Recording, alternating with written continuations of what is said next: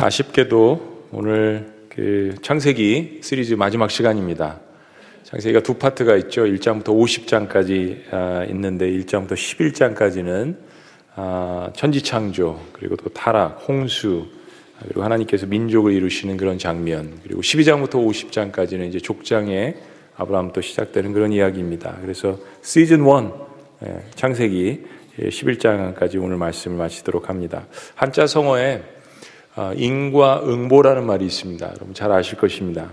아, 인간의 어떤 행위, 즉 선과 악에 대한 결과를 후에 치르게 된다. 우리 너무 잘 알고 있는 이야기죠. 인과 응보의 이 법칙은 불교의 윤회 사상의 굉장히 핵심적인 역할을 합니다.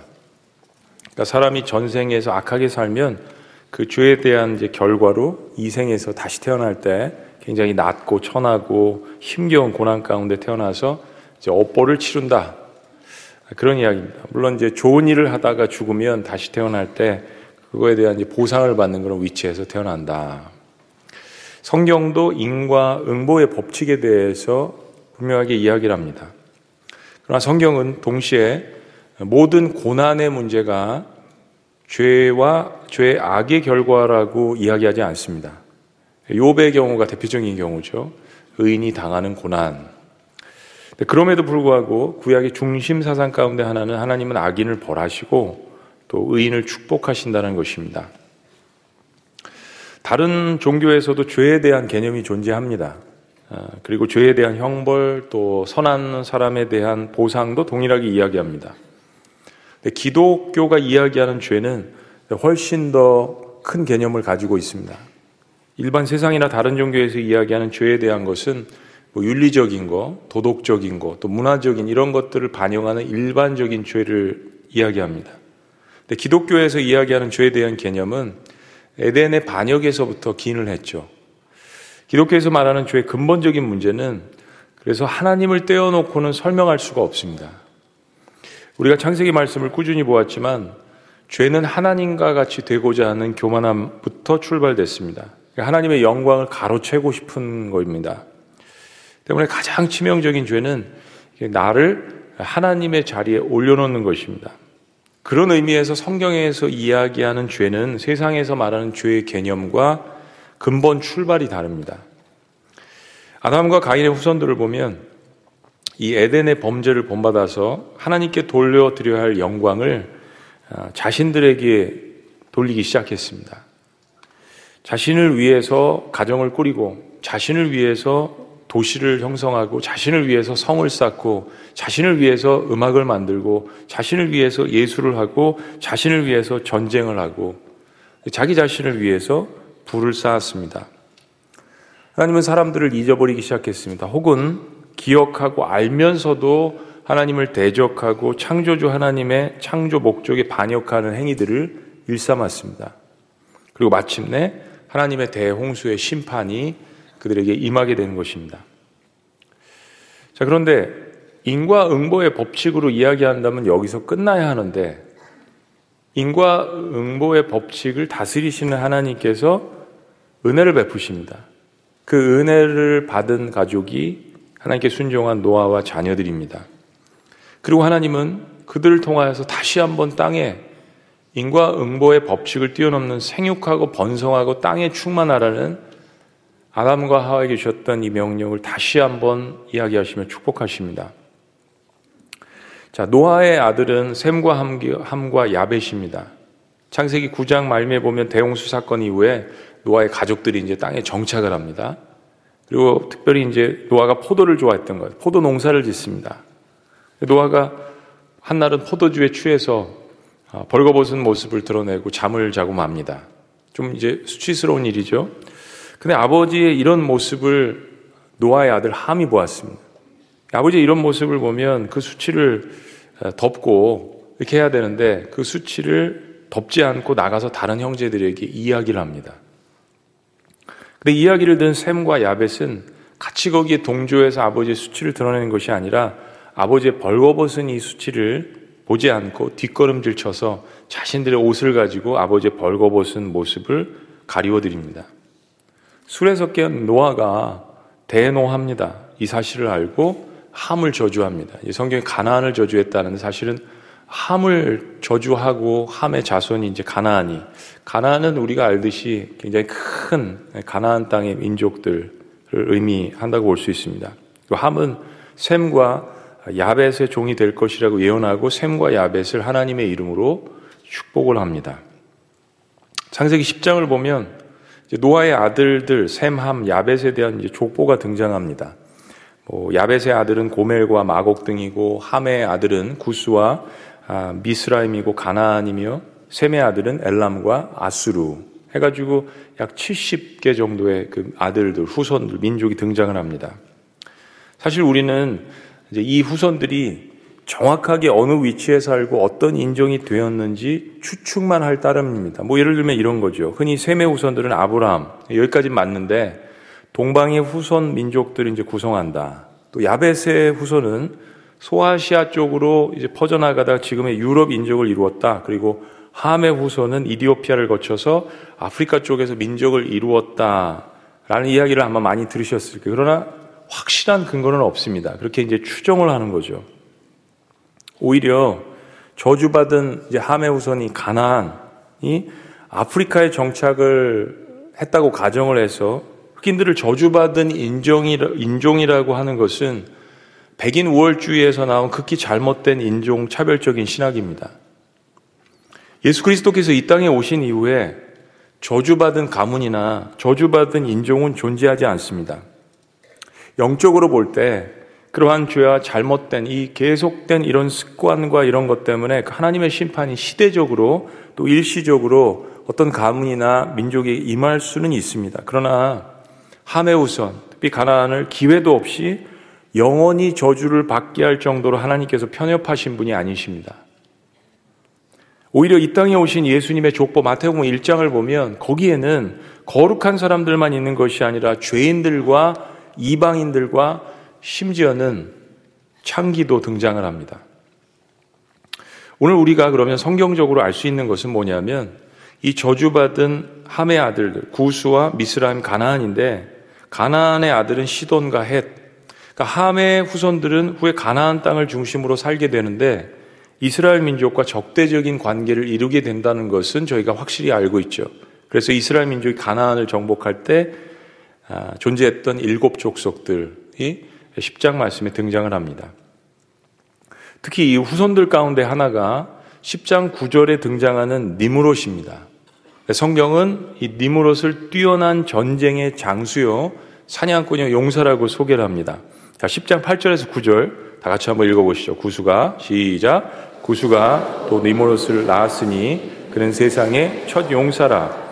그가 여호와 앞에서 용감한 사냥꾼이 되었으므로 속담에 이르기를 아무는 여호와 앞에 니무롯같이 용감한 사냥꾼이로다 하더라. 우리말 이 성경의 표현에는 니무롯이 여호와 앞에서 용감한 사냥꾼이라고 쓰여져서 좋은 의미같이 보여집니다. 헬라어의 코람데오 그러면 하나님 앞에서 좋은 긍정적인 의미가 있습니다. 근데 여호와 앞에서라고 번역된 이 히브리어 리프네라는 이 단어는 뭐 앞에서라는 표현도 있지만은 대면해서 맞서서 대항하여라는 표현도 있습니다. 니모롯이라는 이름 자체가 반역이라는 뜻에서 왔습니다. 그러니까 거의 대부분의 성경학자들은 여러 의미에서 이 니무롯이 하나님을 대적해서 바벨론과 아수르의 인류 최초의 집단적인 제국을 건설한 창시자로 보고 있습니다. 자, 성경은 니무롯의 나라의 위치에 대해서 이야기합니다. 10절, 11절. 다 같이 있습니다. 시작. 그의 나라는 신할 땅의 바벨과 에렉과 아각과 갈레에서 시작되었으며 그가 그 땅에서 아스르로 나아가 니누웨와 로보딜과 갈라와 신할 땅이라고 이야기합니다. 즉 바벨론, 아수르, 니누웨 이 지역입니다. 그렇습니다. 바로 오늘 우리가 보고자 하는 바벨탑이 세워진 지금 배경입니다. 오늘 말씀은 이렇게 시작합니다. 1절에 11장 1절 우리가 본 말씀 시작 온 땅의 언어가 하나요 말이 하나였더라. 오늘 본 말씀이 11장인데 어 10장의 족보랑 이게 시간적으로 상충되는 게 아닙니까? 왜냐하면 10장에 보면 이미 세 구절씩이나 5절, 20절, 31절에 보면 언어, 족속, 백성, 민족 이런 것들이 형성되어서 나타나는데요. 어, 시간적으로 잘못 기록된 것이 아니 그게 아닙니다. 지금 말씀드린 것처럼 11장의 사건을 설명하기 위해서 10장이 먼저 들어가 있는 것입니다. 성경 특별히 창세기는 모든 사건을 시간적으로 배열하지 않습니다. 11장의 이 사건을 설명하기 위해서 10장이 먼저 삽입되어 있는 것입니다. 자, 성경이 강조하는 중요한 것은 바벨탑 사건 이전에 세상의 언어는 하나였다는 사실입니다. 그런데 심상치 않은 사건이 발생합니다. 자, 2절 다 같이 읽습니다. 이에 시작. 이에 그들이 동방으로 옮기다가 신할 평지를 만나 거기 거류하며 인류가 동쪽으로 움직이고 있었습니다. 어, 디서 많이 들은 표현인 것 같아요. 가인이 아벨을 죽이고 동쪽으로 쫓겨났다는 표현이 있습니다. 창세기를 보시면 동쪽으로 가는 것이 좋지 않은 일과 사건과 연결되어 있는 것을 봅니다. 그 사람들은 동쪽으로 이동하다가 신할 평지에 정착을 했습니다. 이 부정적인 것을 나타내 주는 거죠. 그리고 예측했듯이 그들은 악한 일을 행합니다. 자, 어떤 일일까요? 3절. 다 같이 읽습니다. 시작. 서로 말하되 자 벽돌을 만들어 견고히 굽자하고 이에 벽돌로 돌을 대신하며 역청으로 진흙을 대신하고 그러니까 서로 말하되 모인 사람들은 하나의 언어를 가지고 한 마음이 되어서 서로가 잘 소통하며 한 가지의 목적을 가지고 한 가지의 계획을 세웁니다. 그들은 벽돌, 벽돌과 역청을 만듭니다. 건축 재료를 만든 것이죠. 자, 무엇을 하려고 하는 것일까요? 4절 말씀. 다 같이 시작. 또 말하되 자 성읍과 탑을 건설하여 그 탑 꼭대기를 하늘에 닿게 하여 우리 이름을 내고 사람들이 벽돌과 역청을 가지고 탑을 건설하는데 그 탑의 꼭대기가 하늘에 닿을 정도로 높게 건축을 하고 있었습니다. 16세기의 유명한 화가가 아, 그린 그림입니다. 실제로 고대 시날 평야 또 바벨론 지역에는 계단식 탑으로 된 이 지구라트라는 이 건축물들이 존재했습니다. 지금도 그런 잔재들이 있습니다. 바벨론 사람들은 이 지구라트에 대한 엄청난 자부심을 갖고 있었습니다. 근데 그 목적이 무엇일까요? 그들은 첫째로 우리가 이름을 내자라고 했습니다. 여기서 이름이란 명성, 명예, 영성 이런 것입니다. 이런 뜻으로 사람들이 어, 자기들의 영광을 높이고자 했던 것입니다. 두 번째는 거대한 탑과 도시를 중심으로 하나가 되자 우리가 흩어짐을 면하자, 흩어지지 말자라는 것입니다. 이 지구라트, 즉 바벨에 세워진 이 바벨탑은 하나님의 주권의 정면으로 도전하는 일입니다. 왜냐하면 그들이 내려고 했던 이 명성은 하나님의 영광을 가로채는 일이었습니다. 그들은 하나님의 존재를 알고 있었습니다. 보세요. 여호와 앞에서 니무롯과 같은 용사라 여호와 하나님의 존재를 알고 있었습니다. 그래서 그 하나님의 영광을 자신들의 것 자신들의 것들로 만들려고 했던 것입니다. 에덴의 범죄가 반복된 거예요. 그런데 너무 중요한 것은 에덴의 범죄는 한 개인과 가정의 죄였지만 지금은 집단적으로 광범위하게 공공연하게 하나님을 대적하고 반역하고 있는 것입니다. 두 번째 반역은 흩어짐을 면하고자 한 것입니다. 이게 뭐가 나쁜가라고 우리가 생각할 수 있겠습니다. 하나 되는 것은 좋은 건데, 근데 하나님의 명령은 생육하고 번성하여 땅에 충만하라는 것이었습니다. 이것은 사실 하나님의 명령인 것과 동시에 축복이었습니다. 흩어져서 각기 다른 민족들을 형성하고 하나님께서 맡겨주신 지역과 그런 자연 만물들을 잘 다스리게 하심이었습니다. 그런데 바벨에 모인 사람들은 이 하나님께서 말씀하신 땅에 충만하라는 명령과 하나님의 축복의 정면으로 반기를 들었습니다. 자, 그러면 하나님은 어떤 행동을 취하셨을까요? 다시 한번 어떤 물의 심판을 보내셨을까요? 아닙니다. 지난번에 하나님께서 무지개를 통하여서 언약하시지 않았습니까? 하나님께서 취하신 행동은 무엇일까요? 자, 5절 말씀 보니까 여호와께서 사람들이 건설하는 그 성읍과 탑을 보시려고 내려오셨더라. 이건 인간이 이해할 수 있는 언어로 표현한 것입니다. 우리 입장에서. 뭐 하나님께서 뭐 여기 안 계셨다 하늘에서 강림하시고 그게 아니죠. 하나님은 무소부지하시고 우리의 삶과 언제나 함께 하십니다. 그러나 하나님께서 attention 집중하셨다, 강림하셨다라는 것을 표현하는 것입니다. 어떻게 해요? 여호와께서 이르시되 이 무리가 한 족속이요 언어도 하나이므로 한 족속 노아의 후손이라는 거예요. 언어도 구음도 하나라는 거예요. 이같이 시작하셨는데 시작하였는데 이후로는 그 하고자 하는 일을 막을 수 없으리라. 무슨 일입니까? 한 마음으로 뭉쳐서 하나님과 같이 되고자 하는 교만함으로 죄를 지으려고 하는 그 일들. 그래서 하나님께서 어떻게 하십니까? 7절.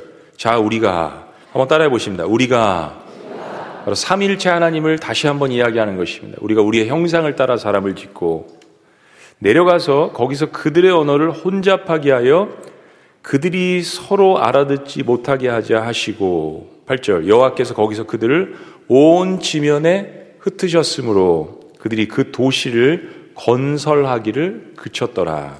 자, 9절 다 같이 읽습니다. 그러므로 시작. 그러므로 그 이름을 바벨이라 하니 이는 여호와께서 거기서 온 땅의 언어를 혼잡하게 하셨음이니라. 여호와께서 거기서 그들을 온 지면에 흩으셨더라. 하나님께서 언어를 혼잡하게 하시고 흩으셨다라는 말을 두 번씩이나 반복해서 강조하십니다. 자, 그러면 이런 거대한 일을 누가 리더가 돼서 주동을 했을까요? 에덴의 반역은 아담과 하와인데 우리가 서론에서 보았듯이 창세기 10장에서 주는 설명들은 니무롯을 가리키고 있습니다. 바벨론과 아수르를 최초로 건국하고 막대한 힘과 권력을 가진 고대 용사 반역이란 이름의 뜻을 가지고 하나님 앞에 서서도 두려워하지 않고 대항한 사람, 신할 평지를 근거지로 집단적 모임을 형성한 사람 바로 니무롯입니다. 가인의 후손으로 홍수 이전에 악인을 대표하는 인물 라멕을 상기시킵니다. 고대 용사였습니다. 전쟁의 용사였습니다. 많은 사람들을 죽였던 것을 자랑했습니다. 그들의 후손인 네피림이 기억나실 것입니다. 거인들이었습니다. 그리고 니무롯 오늘 본문 말씀에 그리고 그 이후에 이스라엘 백성들이 가나안을 점령할 당시 가나안 땅에 있었던 거인들을 연상시킵니다. 힘과 전쟁을 통해서 고대 민족과 제국의 권력을 쟁취한 이 용사들로 불리우는 인물들의 영적인 커넥션이 있습니다.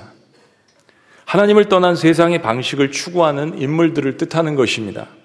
이들의 목적은 자신의 제국과 자신의 영광을 쌓아 올리는 것입니다. 자, 오늘 본문 말씀에서 바벨탑에서 보는, 배우는 교훈들이 있습니다. 아니, 오늘 본문 말씀만 한정된 것이 아니라 에던의 반역 이후에 우리가 보는 이 바벨의 교훈이 있습니다. 첫째는 뭐냐면요. 하나됨을 통하여서 무엇을 하고자 하는 것인가? 라는 질문입니다. 어, 하나 되면 너무 좋은 것이 예수님께서 제자들을 불러 모으시고 떠나시기 전에 기도하셨습니다. 하나님 앞에도 기도해요. 아버지, 우리가 하나인 것처럼 저들도 하나가 되게 해주세요. 너희가 서로 사랑하고 이렇게 하나가 되면 많은 세상에 있는 사람들이 너희가 내 제자인 줄 알리라. 하나 되면 좋은 것입니다. 그러나 이 질문을 우리는 반드시 해야 합니다. 모임 가운데 악을 위한 하나인가? 아니면 선을 위한 하나인가? 두 번째는요, 모든 교회는 모이는 교회와 흩어지는 교회의 균형을 이루어야 합니다. 모임과 흩어짐의 균형이 무너지면 인간은 모인 힘을 가지고 축적하고 권력을 과시하고 그리고 이름을 내려 하고 결국엔 자기의 영광과 만족에 도취합니다. 그것이 바벨의 사건이었습니다. 라멕의 사건이었습니다. 인간의 계속되는 교만은 살아계신 하나님 앞에서 자신의 바벨탑을 쌓아나가는 것입니다. 세 번째 우리가 배울 수 있는 교훈은요. 그래서 인간의 탐욕으로 살지 말고 하나님의 영광을 위해서 살라는 것입니다. 하나님께서 우리에게 가정을 주셨습니다. 하나님께서 우리에게 교회 공동체를 주셨습니다. 하나님께서 우리에게 대한민국이라는 민족 한반도를 주셨습니다. 근데 하나님께서 이렇게 주신 이유는 다른 가정과 다른 공동체와 다른 민족을 하나님이 축복하신 것을 가지고 섬기라고 하나님께서 주신 것입니다.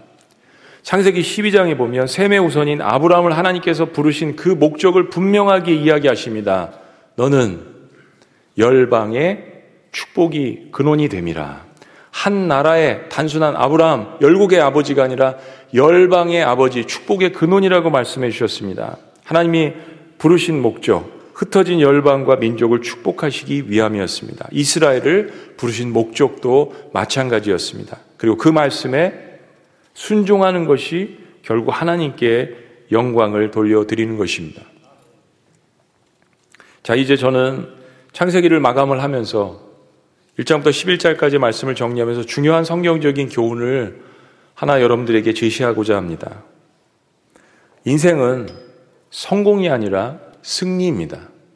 인생은 성공이 아니라 승리에 초점을 맞춰야 합니다. 성경에서 말하는 승리라는 것은 실패와 성공이 아니라 순종입니다. 다시 한번요. 성경에서 말하는 승리란 실패와 성공이 아니라 순종입니다. 여러분, 실패해도 하나님의 뜻일 수 있습니다. 실패하는 것이 하나님의 뜻일 수 있습니다. 그것이 목회든 여러분의 사업이든 가정이든 자녀 교육이든 건강이든 순종해서 실패할 수 있습니다. 성경의 수많은 인물들이 그것을 이야기합니다. 결국 하나님 앞에서의 성공의 기준은 순종입니다. 순종이라는 말을 가만히 살펴보면 순종은 결국 하나님의 주권을 인정하는 것이고 그것은 하나님의 영광과 관련이 있는 것입니다. 동산의 모든 실과는 이무대로 먹되 선을 알게 하는 선악과는 먹지 말라고 하셨으면 먹지 않으면 되는 겁니다. 순종입니다. 세대가 악하니 방주를 지으라고 하시면 방주를 지으면 되는 것입니다. 순종입니다. 생육하고 번성하고 땅에 충만하라고 말씀하시면 땅에 충만하고 흩어지면 되는 것입니다. 순종입니다. 그럼 왜 순종하고 순종하지 않을까요? 왜 순종하고 순종하지 않느냐 그 내면을 살펴보면 그것은 하나님에 대한 존중과 사랑의 마음이 있느냐 없느냐에 달려 있습니다. 저희 아이들이 때로는 제 말에 순종하지 않기를 원하는 것을 봅니다. 아빠 이해가 안 가? 왜 그렇게 이야기하는지 이성적으로 논리적으로 합리적으로 이해가 안 갈 때가 있다라고 이야기합니다. 근데 결국 아이들이 좋든 싫든 이해가 가든 가지 않든 제 말을 따라줄 때가 있습니다. 아빠가 자신들을 위해 주고 자신들을 사랑하는 것을 발견할 때입니다. 자녀들은 아빠의 그 기본적인 마음을 존중해주고 발견하기 때문에 순종해주는 것입니다. 여러분 성경에 하나님의 사람들이 특히 우리가 몇 줄을 보았던 노아가 하나님께서 자신을 사랑해주고 존중해주신다는 사실을 확신하지 못했다면 노아가 하나님의 눈에서 하나님께서 그 인간을 사랑하시는 그 하나님의 피눈물을 보지 못했다면 노아는 그 오랜 시간 동안 엄청난 인내와 믿음을 가지고 순종을 행하지 못했을 것입니다. 때문에 여러분 순종은요 결국 하나님의 영광과 깊은 관련이 있는 것입니다. 하나님 말씀에 대한 순종함은 하나님께서 내 인생을 다스리심을 인정하는 것입니다. 하나님이 내 인생의 주인 된 것을 인정하는 것입니다. 그리고 이런 행동은 결국 하나님께 모든 영광을 올려드리는 것입니다. 단순히 내가 하나님 앞에 영광 돌립니다라는 립 서비스가 아니라 나의 삶 가운데 얼마만큼 하나님을 존중하며 순종하느냐 하는 것입니다. 다시 한번 말씀을 정리해 봅니다. 노아는 하나님 말씀에 순종함으로 방주를 지었고 순종함으로 방주에 탔고 순종함으로 방주에서 끝까지 인내했습니다. 이런 모든 행동들이 세상에 조롱을 받았습니다. 세상에 비웃음을 받았습니다. 세상의 관점에서 보면 명백한 실패입니다. 여러분, 신앙생활 제대로 하면 손해 보실 수 있습니다. 기독교에 입문하시는 분들 각오하셔야 합니다. 정직하면 손해 볼 수 있습니다. 믿음대로 살면 손해 볼 수 있습니다. 예수님 따라가다 보면 때로 망할 수도 있습니다. 열심히 하나님 일 하다가 건강이 안 좋아질 수도 있습니다. 근데 세상의 관점은 바벨탑을 쌓아야 합니다. 하늘과 맞닿을 만큼 쌓아 올려야 합니다. 내 명성의 이름을 높이 드높여야 성공이라고 세상은 지켜 세웁니다. 그리고 세상의 관점은 무섭게도 실패자들을 용납하지 않습니다. 그런 세상의 관점으로 높은 바벨탑에 올라가서 바라본다면 아벨도 에녹도 노아도 그리고 앞으로 창세기 12장에 나오는 아브라함도 이삭도 야곱도 요셉도 다 실패자입니다. 심지어 우리가 가장 따르는 예수 그리스도도 이 관점에서 보면 실패자이실 수 있습니다. 주님을 사랑했던 모든 제자들에게 배반을 당하고 예수님은 십자가의 대롱대롱 처참하게 달려 돌아가시지 않았습니까? 아벨은 성실하게 예배 드리다가 형에게 미움을 받아서 살아당했고 이삭은 너그럽지만 늘 우물을 파면 빼앗겼고 야곱은 한 번의 실수로 21년간 도망자의 삶을 살았고 요셉은 노예로 팔려가며 모함으로 강간죄를 뒤집어 쓰고 감옥에 갔습니다. 여러분 세상의 바벨탑의 기준으로 본다면 그들은 영향력이 없는 실패자요 세상이 추앙하는 용사도 아닙니다. 어느 누구도. 근데 그들은 그 실패 자리에서 모두 다시 한번 일어나서 결국엔 모두가 동일하게 자신의 인생의 주인이 하나님이라는 것을 고백하며 하나님 앞에 예배를 드렸습니다. 대홍수의 심판 이후에 방주에서 나온 노아가 가장 먼저 한 일이 뭡니까? 나의 인생의 주관자가 이 세상을 다스리신 분이 하나님을 고백하는 예배이지 않았습니까? 아벨은 믿음으로 삶으로 예배를 드렸습니다. 에녹은 어느 한순간에 자신의 인생의 헛됨을 깨닫고 하나님과 동행하며 300년을 그렇게 나아갔습니다. 에노스는 다시 한번 하나님 앞에 예배를 회복하며 그 에노스의 삶 때문에 주변에 있는 사람들이 비로소 다시 한번 하나님의 이름 여호와를 부르기 시작했습니다. 아브라함도 이삭도 야곱도 요셉도 바벨탑의 사건에서 배우는 교훈은요. 에덴의 계속된 교만의 범죄를 하나님이 주시는 그 무지개의 언약인 하나님의 심장에 쏘아 올리신 그 예수 그리스도를 통하여서 끊어버릴 것인가? 아니면 아담과 가인과 라멕과 함과 이 니무롯의 범죄를 계속해서 이어갈 것인지를 결정하라는 것입니다. 그리고 창세기 12장에 아브라함의 순종의 이야기로 넘어가는 것입니다. 여러분이 결단하기 전에 서론에 던졌던 문제를 다시 한번 생각해 봅니다. 인과 응보의 법칙이 기독교 세계에서도 존재관에서도 존재하지만 세상의 관점과 다른 것이 있습니다. 인과응보의 법칙을 다스리는 분도 결국 하나님이시라는 사실입니다. 에덴의 심판도 대홍수의 심판도 바벨탑의 언어 혼잡의 심판에서도 다 하나님께서 주관하셨습니다. 또한 하나님이 정해놓으신 인과응보의 법칙에서 자연적 결과가 우리의 삶 가운데 주어지는 것들도 있습니다. 자, 그러나 하나님께서 인과응보 법칙의 주관자라는 이 사실은 우리에게 어떤 종교에서도 줄 수 없는 엄청난 소망을 가져다 줍니다. 인과응보의 법칙을 뛰어넘으시는 바로 하나님의 사랑이 존재한다는 것입니다.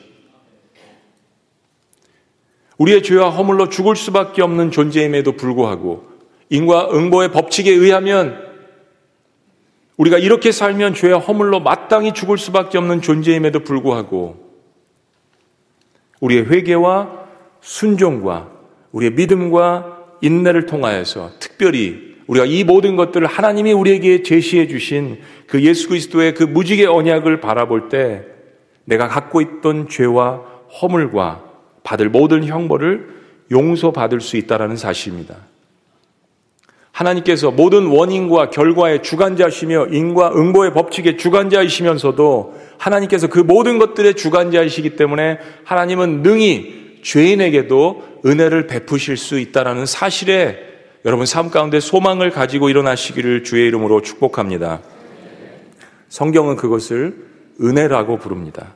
그리고 하나님은 그 은혜를 그의 아들 예수 그리스도를 십자가에 나 대신 죽게 하심으로 그 은혜를 우리에게 열어 놓아 주셨습니다. 인과 응보의 법칙을 뛰어넘는 그 하나님의 사랑이 십자가에서 나타나게 된 것입니다. 스바냐 3장 말씀을 보면요. 이 은혜가 모든 민족에게 부어지는 그 환상을 스바냐가 이야기한 것을 보게 됩니다. 마지막 때 모든 지역에 흩어진 민족과 나라들이 각기 다른 언어와 문화들을 가졌지만 그들의 주인이 하나님 되심을 깨닫고 하나님을 경배하고 찬양할 것임을 예언합니다. 스바냐 3장 8절을 이렇게 이야기합니다. 나 여호와가 말하노라 그러므로 내가 일어나 벌할 날까지 너희는 나를 기다리라. 내가 뜻을 정하고 나의 분노와 모든 진노를 쏟으려고 여러 나라를 소집하며 왕국들을 모으리라. 온 땅이 나의 질투의 불에 소멸되리라. 마지막 때 심판의 모습에 대해서 이야기하는 거죠. 근데 하나님께서 소망을 이야기하신 구절 말씀에 그때 한번 따라해 보십니다. 그때 그러나 그 심판의 한복판에서 그때 내가 여러 백성의 입술을 깨끗하게 하며 여러 족속과 백성과 방언을 이야기합니다. 그리 다 여호와의 이름을 부르며 한 가지로 나를 섬기게 하리니 열방이 하나님 앞에 나와 예배하는 장면. 10절.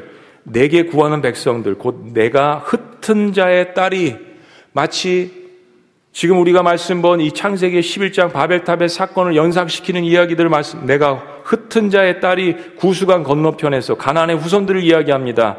예물을 가지고 와서 내게 바칠지라.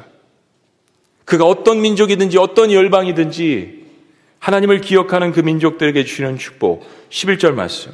그날에 내가 내게 범죄한 모든 행위로 말미암아 수치를 당하지 아니할 것은 그때 내가 내 가운데서 교만하여 자라가는 자들을 제거하여 하나님의 심판이죠. 그러나 내가 내가 나의 성산에서 다시는 교만하지 하지 하기에 않게 할 것임이니라. 여러분 스바냐 선지자는 마지막 때의 심판을 이야기하면서도 동시에 하나님을 아는 전 세계에 흩어져 있는 열방과 민족이 함께 모여서 회개하면서 하나님께 영광 돌리는 그 예배에 대한 회복에 대한 비전을 선포합니다. 요에서도 역시 동일하게 마지막 때 물붓듯이 부어주시는 이 예언을 했습니다.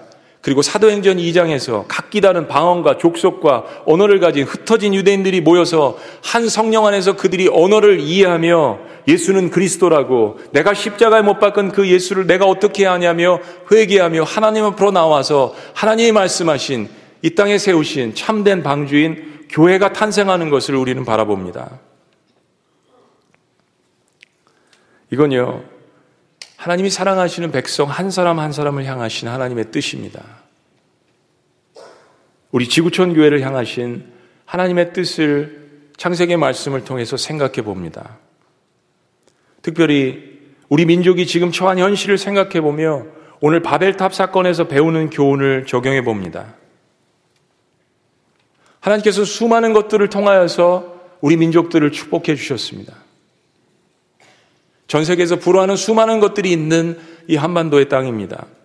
하나님에 대한, 하나님의 축복에 대한 감사가 노아처럼 대홍수 심판 이후에도 우리에게 있는지, 혹은 그 감사를 잊어버리고 하나님 앞에서 방자하게 행하며 하나님 앞에서 바벨탑을 쌓는 그러한 죄가 우리 한반도에 없는지, 같은 민족으로서 같은 언어를 쓰지만 우리는 마치 하나님께서 언어를 혼잡케 하심 같이 서로가 갈라져 있지는 않습니까? 왜 같은 언어를 쓰고 같은 민족인데 마음이 갈라져서 한 하나님을 섬기지 못하고 서로의 이름을 내고자 하나님의 영광을 가로채지는 않습니까? 그러나 언어가 다른데, 민족이 다를 수 있는데, 한 분이신 하나님을 깨달으며 천상의 예배, 우리를 만드신 그 하나님을 예배하는 그런 놀라운 역사가 우리에게 있다면 하나님께서 다시 한번 우리 민족과 가정과 교회에게 하나님만이 부어줄 수 있는 renewal, renew, 부흥을 놀랍게 우리에게 부어주실 것을 주의 이름으로 축원합니다. 기도하시겠습니다.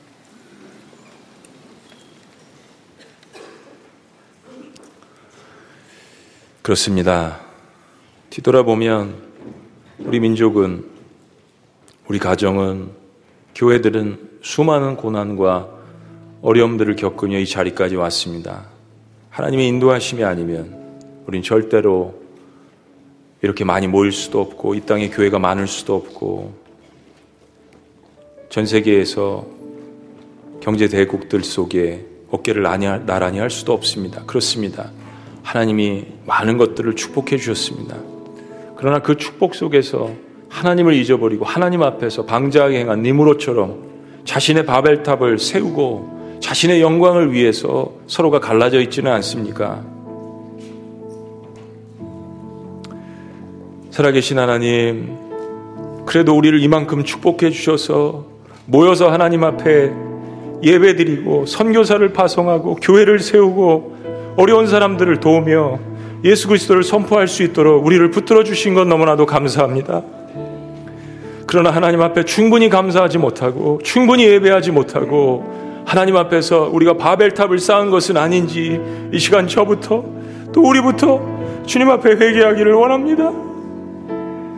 우리의 부족한 모습을 주님께서 불쌍히 여기시고 극률히 여기시고 모든 민족과 언어와 열방을 뛰어넘어서 하나님께서 예배받고자 하시는 스바냐의 예언과 요에스의 예언과 사도행전의 예언이 다시 한번 우리 민족에게 우리 교회에게 우리 가정에게 우리 가정에게 회복되어질 수 있도록 주여 역사하여 주시옵소서.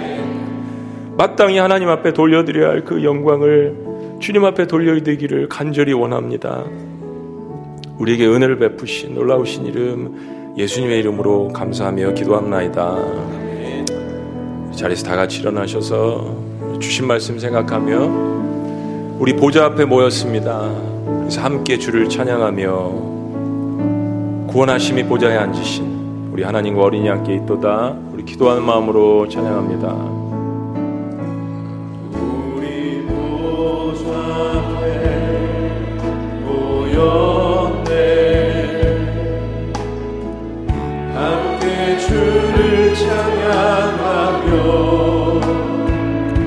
하나님의 아들. 하나님의 사랑 그 아들 주셨네. 그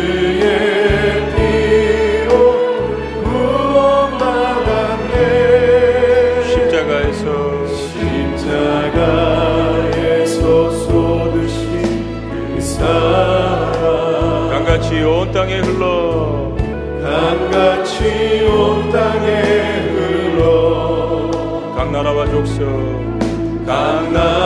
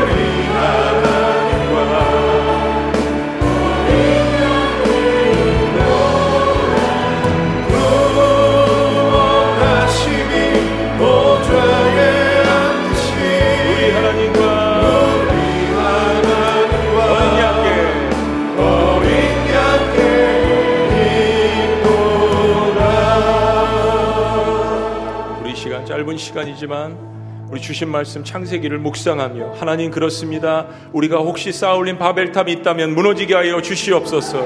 그러므로 말미암아서 개인과 가정과 민족과 교회 공동체가 다시 한번 주님 앞에서 회복되며 하나님이 세우신 놀라운 하나님 나라를 향하여서 나갈 수 있도록 축복하여 주시옵소서.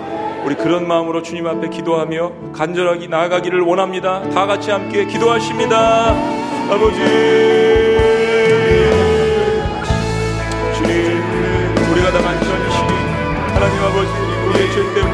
쌓아올린 바벨탑 때문에 이렇게 된 것은 아니니 주님 앞에 우리 자신을 돌아보며 회개하며 주님 앞에 나아갑니다 하나 되어서 무엇을 할 것인지 하나님 앞에 영광을 돌릴 것인지 아버지 나의 이익을 주할 것인지 깨닫는 시간이 될수 있도록 주여 인도하여 주시옵소서. 아버지 갈라진 마음들이 하나가 될 수 있도록 인도하여 주시옵소서.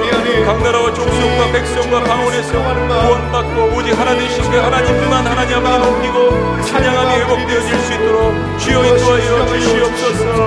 모든 인과의 공식을 떠나서 하나님 그것을 추월하신 예수 그리스도의 십자가의 사건이 아버지 우리에게 있게 하신 것 너무나도 감사합니다. 그 하나님의 은혜를 묵상 하게 하여 주시옵소서. 그 하나님의 사랑을 묵상할 수 있도록 주여 인도하여 주시옵소서. 감사함이 하나님 우리 안에 회복되어 질 수 있도록 인도하여 주시옵소서. 우리 민족을 불쌍히 여기시고 우리 가정을 불쌍히 여기시고 하나님의 놀라운 은혜를 다시 한번 체험할 수 있도록 우리의 예배가 우리의 감사함이 회복되어질 수 있도록 주여 인도하여 주시옵소서. 주님 하나님 말씀을 들으면서 먼저 우리 자신을 하나님 앞에 회개하며 드리기를 원합니다. 말씀에 나오는 니무롯이 나인 것을 주님 앞에 회개합니다. 그러므로 말미암아 우리의 가정이 회복되게 하여 주시옵소서. 우리 교회 공동체가 회복되게 하여 주시옵소서. 하나님께서 이처럼 많은 교회와 성도들을 주셨는데 한반도에 통일이 이루어지며 복음 통일이 이루어지며 그것을 통하여서 수많은 민족들을 섬길 수 있도록 주여 우리를 긍휼히 여겨 주시고 축복하여 주시옵소서.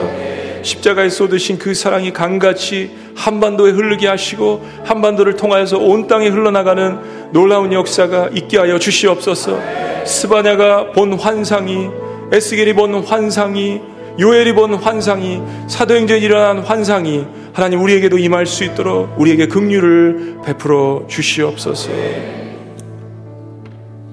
이제는 우리 주 예수 그리스도의 은혜와 하나님 아버지의 극진하신 사랑과 성령님의 감화교통 역사하심이 바벨탑에서 우리의 죄를 회개하며 다시 한번 하나님 앞에 마땅히 영광 돌려드려야 할 것들을 회복하며 우리 예배가 회복되며 기도가 회복되며 사랑이 회복되며 감사가 회복되어서 십자가에 쏟으신 그 사랑을 강같이 온 땅에 흘려버리기를 원하는 주의 모든 백성들 고백 위에 삶 위에 교회 공동체 위에 한반도 위에 지금부터 영원토록 함께 하시기를 간절히 축원합니다.